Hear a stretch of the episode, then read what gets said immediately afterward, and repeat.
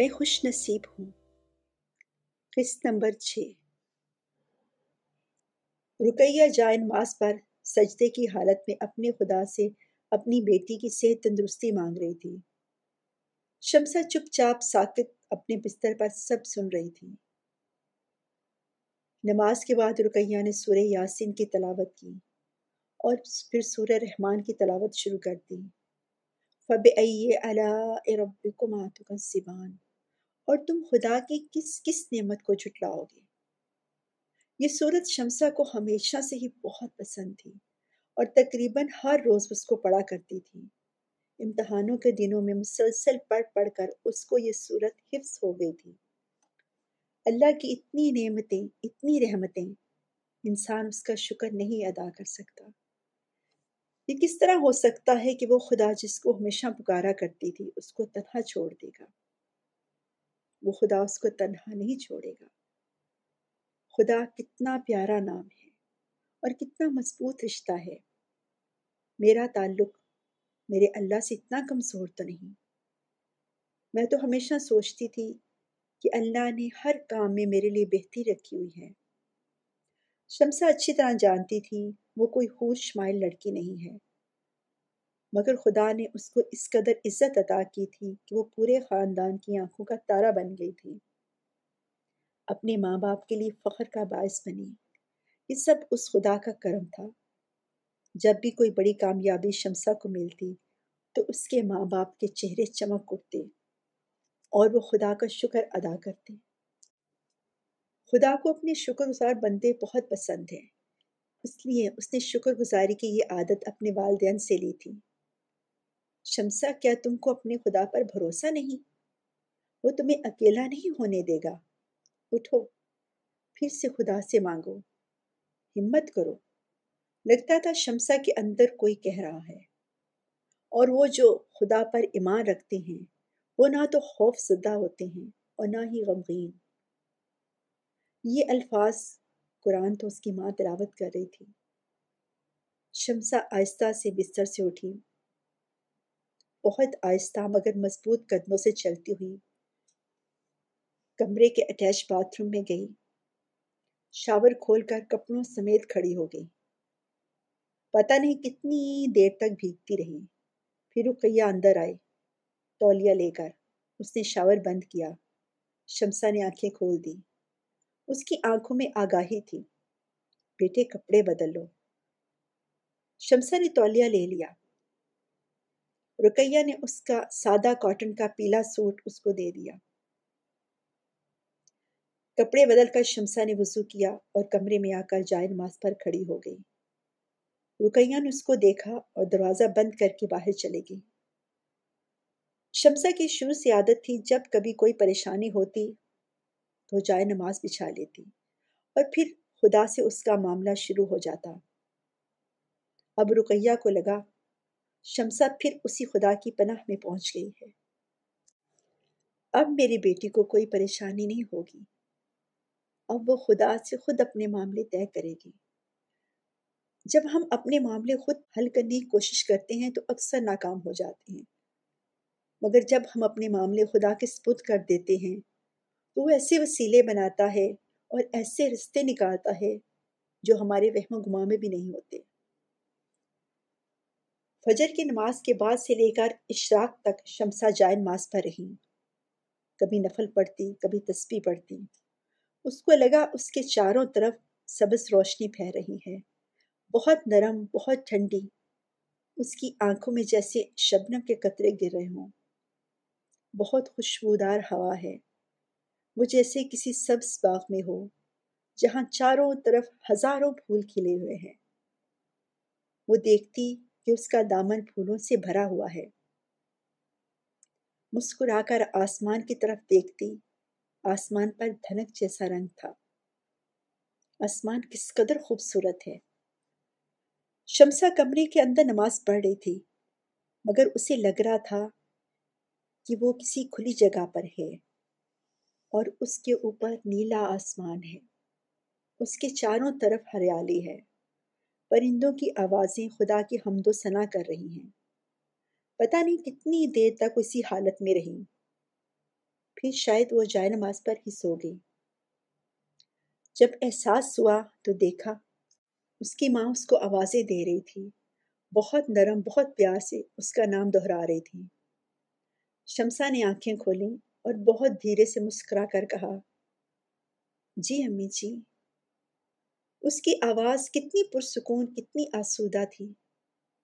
رکیہ نے شمسا کا ماتھا چما اور کہا، آؤ بیٹی، سب کے ساتھ مل کر ناشتہ کرو۔ جی امی، میں آئی۔ شمسا نے اٹھ کر جائے نماز طے کر کے ٹیبل پر رکھ دیا اور رکیہ کے پیچھے چل دی۔ آہستہ آہستہ زندگی اپنی روٹین پر آنا شروع ہو گئی۔ اس کی دونوں بہنیں کالج چلے جاتی۔ ابراہیم اسکول چلا جاتا۔ شمسا پہلے تو کافی دن خاموش حلا میں گھورتی رہتی، پھر نماز پڑھتی رہتی۔ نماز نے اس کا خدا کے ساتھ رشتہ اور بھی مضبوط کر دیا تھا۔ اب وہ پریشان نہیں ہوتی، صرف نماز اور قرآن پڑھتی رہتی۔ کوئی بات پوچھتا تو جواب دیتی، ورنہ زیادہ تر خاموش رہتی۔ جب کوئی بات انسان کے اختیار اور سوچ سے باہر ہو، تو اس کو خدا کے سپرد کر دینا چاہیے۔ اور شمسا کے والدین نے سب کچھ خدا پر چھوڑ دیا تھا۔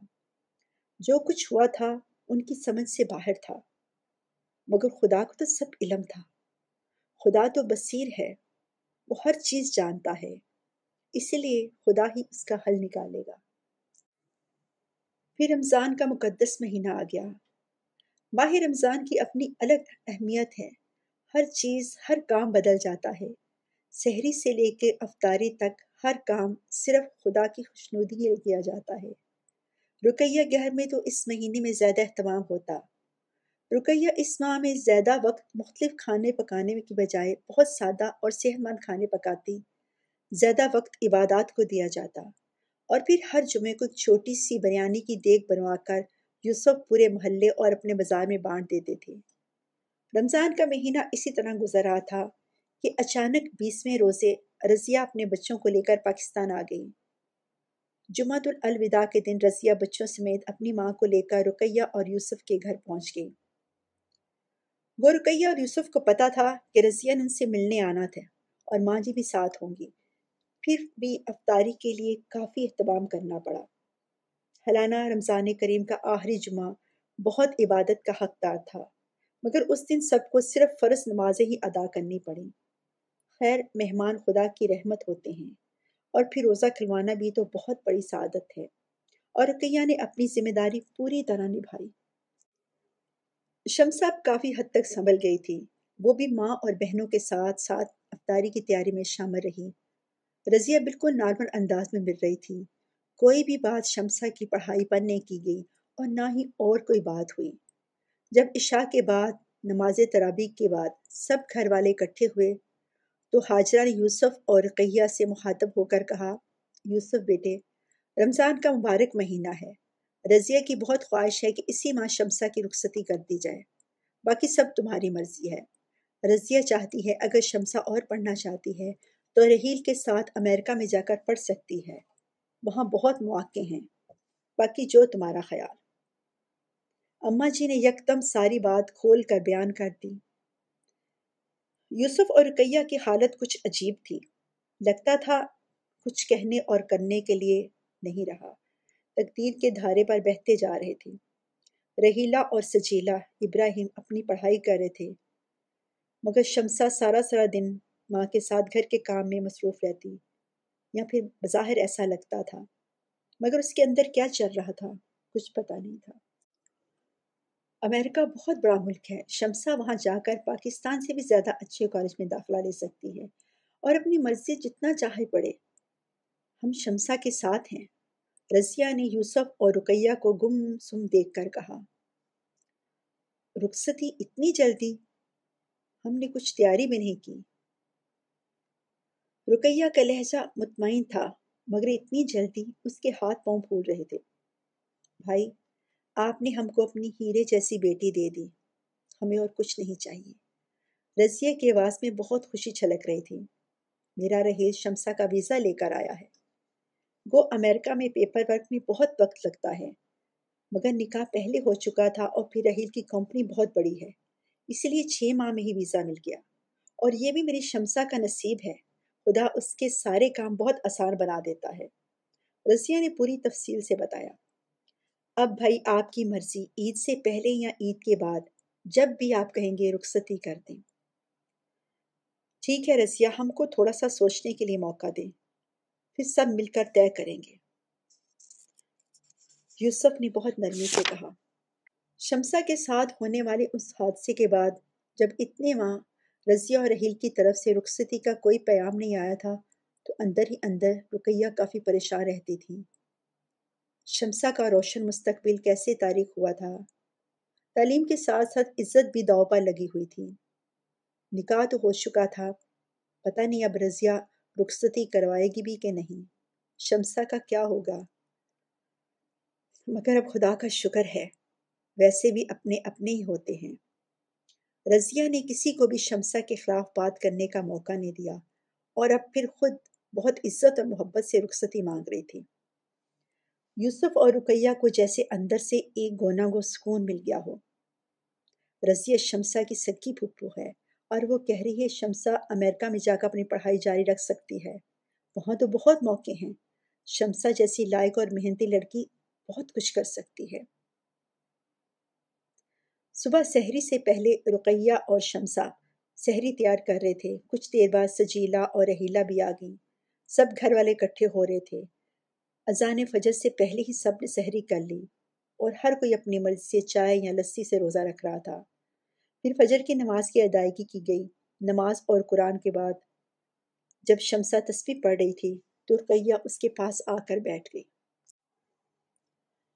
شمسا بیٹی مجھے تم سے کچھ بات کرنی ہے۔ رکیہ نے سر جھکائے بیٹھی شمسا کو دیکھ کر کہا جی امی بولیے، میں سن رہی ہوں۔ شمسا کی آواز سے اس کی کیفیت کا اندازہ کرنا مشکل تھا۔ شمسا، تمہاری پھپھو رخصتی مانگ رہی ہیں۔ میں ان کو کیا جواب دوں؟ جو آپ مناسب خیال کریں۔ مجھے کوئی اعتراض نہیں۔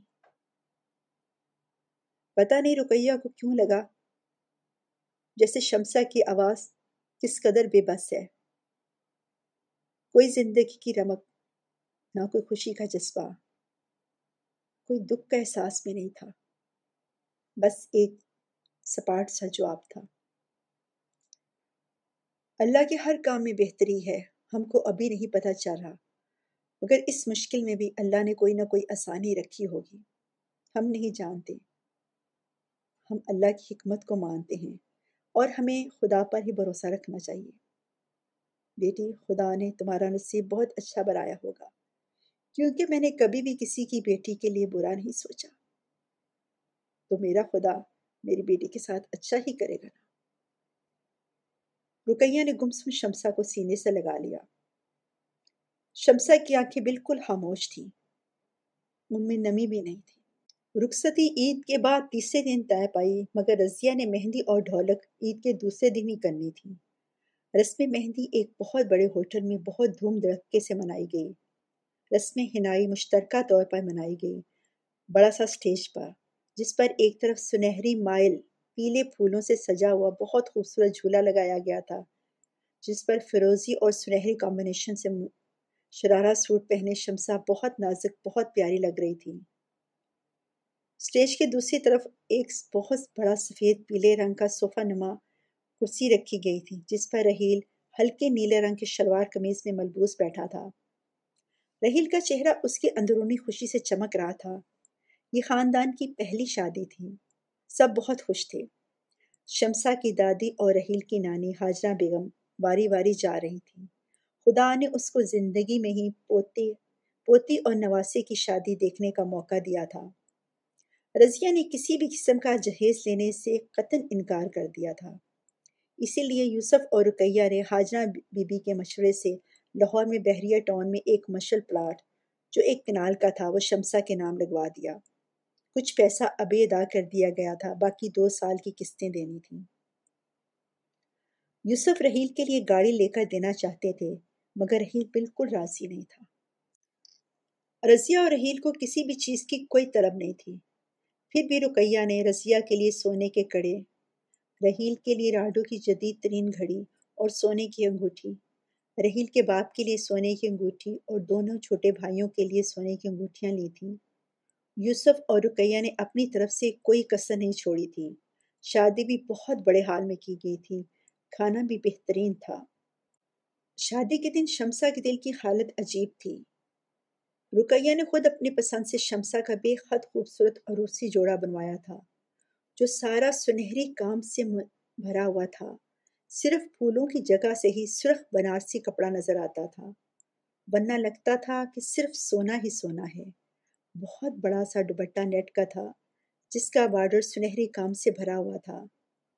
جب ازرا شمسا کو پارلر سے دلہن بنوا کر لائی تو لگتا تھا سارا روپ شمسا پر آ گیا ہو۔ اس کے چہرے پر اس قدر حسن تھا چہرے پر پر نور چمک تھی آنکھیں ہیرا ہوتی جا رہی تھیں۔ جب لائٹ کریم سنہری کام والی شیروانی میں ملبوس شہدادوں کی سی سج دھج کے ساتھ رحیل کے پہلو میں شمسا کو بٹھایا گیا، تو رضیہ بار بار نظر اتار رہی تھی۔ آج شمسا کا چہرہ کا روپ ہی کچھ اور تھا۔ پاکیزگی اور معصومیت کا ایسا نکھار بہت کم دلہنوں پر آتا تھا۔ رحیل کے چہرے پر خوشی کی روشنی تھی۔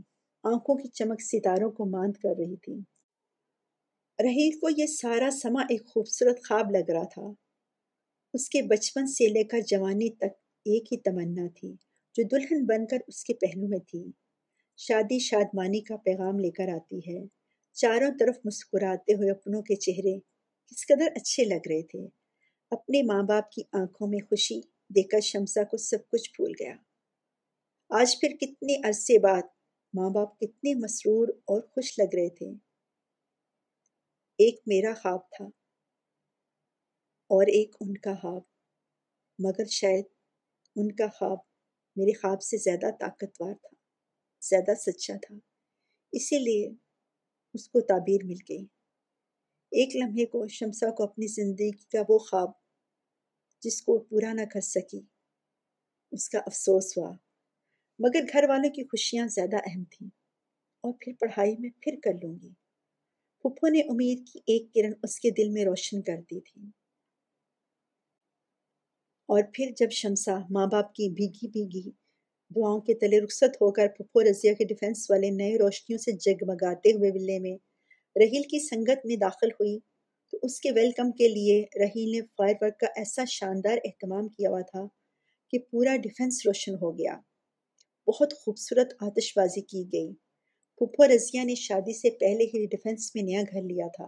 ہر کوئی اس گھر کی تعریف کرتا تھا، مگر شمسا کو نہیں پتا تھا کہ واقعی وہ گھر اس قدر خوبصورت ہوگا۔ شمسا کو سرخ پھولوں سے لدی ہوئی لیموزن سے نکال کر گھر کے خوبصورت لان میں بنے ہوئے اسٹائری اسٹیج پر بٹھایا گیا۔ جیسے رحیل اس کے پاس آ کر بیٹھا، آسمان خوبصورت روشنیوں سے رات کو دن بنانے پر تلا ہوا تھا۔ دھنک کے خوبصورت رنگوں کی روشنیوں سے دن کا سما بنا ہوا تھا۔ اس قدر خوبصورت آتش بازی کا مظاہرہ کیا گیا کہ شمسا کو نیو ایئر پر برج خلیفہ یاد آ گیا۔ میری زندگی کے آسمان پر تم اتنی ہی خوبصورت روشنی ہو۔ رحیم نے شمسا کے کان کے پاس آ کر اپنی بے حد جذباتی آواز میں کہا۔ شمسا نے آسمان سے نظریں ہٹا کر رحیل کی طرف دیکھا۔ ایک پل کو اس کو لگا، آسمان پر روشنی کے رنگ بہت پھیکے ہیں۔ رحیل کی بے تحاشا خوبصورت براؤن آنکھوں میں جو رنگ اور رنائی تھی، اس کے سامنے باقی سارے رنگ ہیج تھے۔ رحیل کی آنکھیں محبت، خوشی اور سرساری کے آسمان کو چھو رہی تھیں۔ شمسا بے اختیار اس کی طرف تکتی رہ گئی۔ دونوں کی محفیت آسمان پر یکدم بہت بڑے روشنیوں کے دھماکے سے ٹوٹی۔ مگر دونوں کے چہروں کے رنگ اور بھی نکھر گئے۔ جب شمسا کو اس کے روم میں لے جایا گیا تو ایک بار پھر حیرت اور سرشاری کا احساس اس کے سارے جسم میں سرات کر گیا۔ ایک ہال نما بڑا سا کمرہ تھا، جس کے بالکل درمیان میں بہت ہی خوبصورت سفید اور سنہری رنگوں کی امیزش سے بنا ہوا گول بیڈ تھا۔ پورا بیڈ چھت سے لے کے فرش تک سرخ گلابوں سے ڈھکا ہوا تھا۔ گلاب کی لڑیاں اس طرح سجائی گئی تھی کہ لگتا تھا پورا باغ کمرے کے اندر ہے۔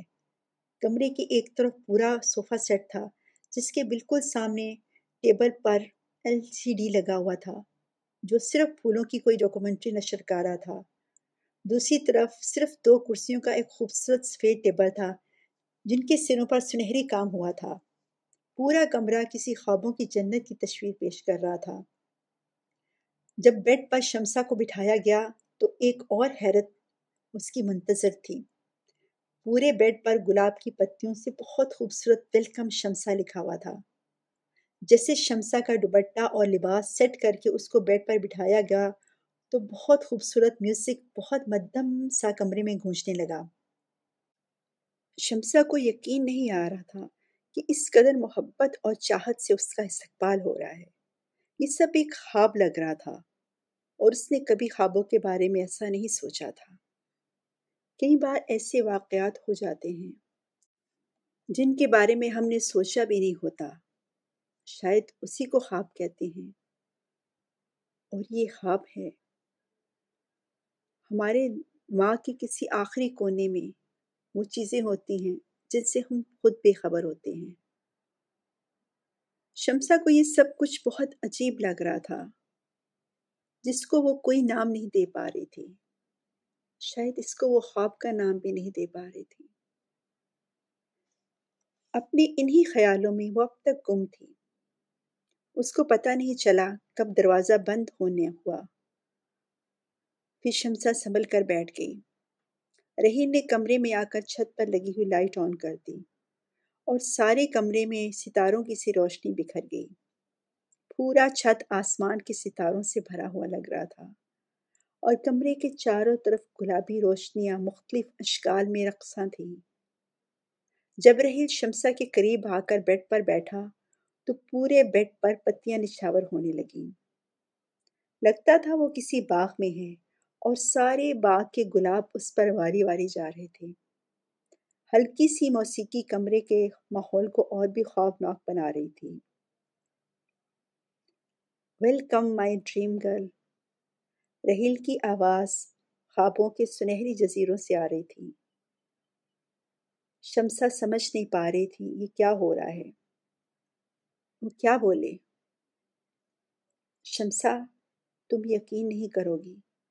یہ پل میری ساری زندگی کا حاصل ہے۔ ان لمحات کے لیے میں نے اپنی پوری زندگی وقف کر دی ہے۔ شمسا، میں تم کو آج بتاتا ہوں۔ جب میں نے بہت سال پہلے تم کو پہلی دفعہ دیکھا تھا، اسی پل تم میرے دل میں بس گئی تھی۔ ہر وقت صرف اور صرف تمہارا خیال رہتا۔ میں جانتا تھا تم میرے حال دل سے بالکل غافل تھی مگر میں کیا کرتا؟ میرے دل پر صرف اور صرف تمہارا قبضہ تھا اور ابھی تک ہے۔ یہ ڈائمنڈ کی رنگ خریدنے کے لیے میں ساؤتھ افریقہ گیا تھا۔ کیونکہ جتنے خوبصورت اینڈ جنون ڈائمنڈس وہاں ملتے ہیں، کسی جگہ نہیں ملتے۔ یہ شادی کی رات کی یادگار رنگ ہے۔ یہ میری دیوانگی کی گواہ ہے۔ رحیل نے شمسا کی مہندی سے سجے ہوئے نرم ہاتھ تھامتے ہوئے کہا، شمسا کا سر مزید جھک گیا۔ اور رحیل اپنی محبت کی بےتابیاں سناتا رہا۔ رات دھیرے دھیرے اپنا سفر طے کرتی رہی۔ ولیمے کے دن دوپہر کو رحیل اور شمسا کی آنکھ کھلی۔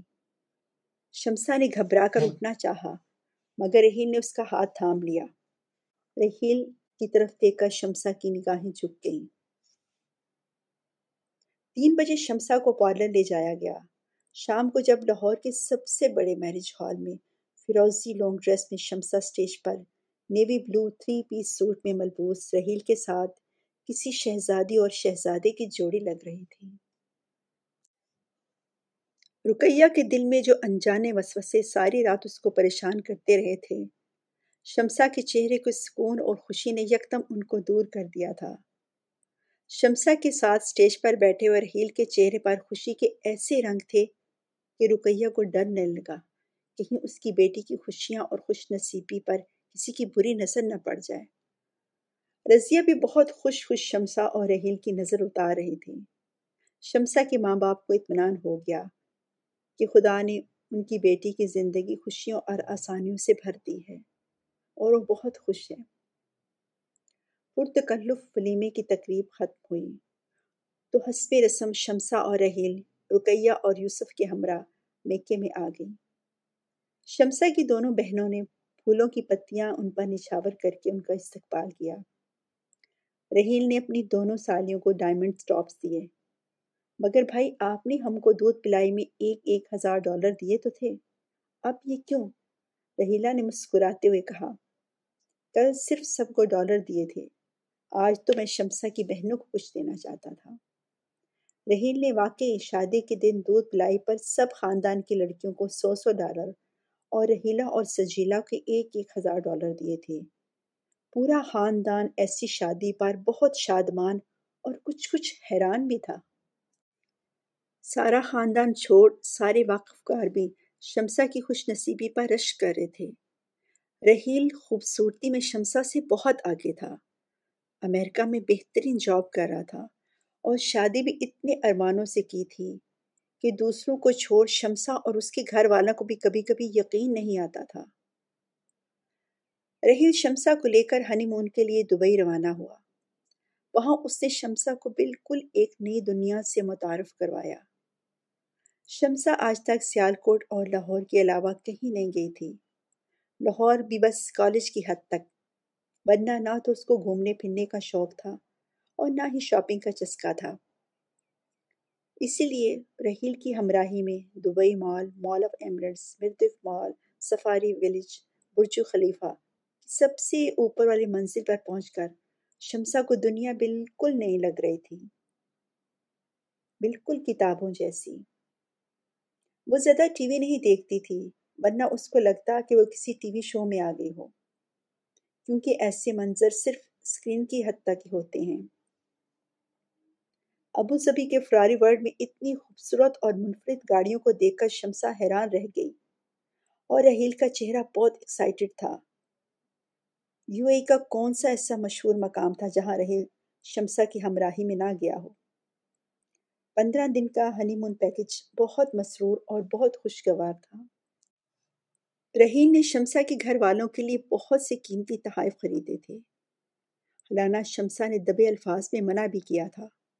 مگر رحیل کی بے تحاشا خوشی اور اس کی کو اپنی باتیں بے وزن کر دیتی تھی۔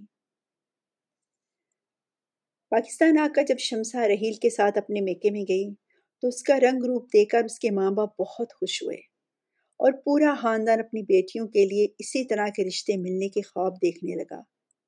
واقعی ایسے رشتے یا تو خوابوں میں ملتے ہیں یا نصیبوں سے ملتے ہیں اور خواب بہت کم سچے ہوتے ہیں۔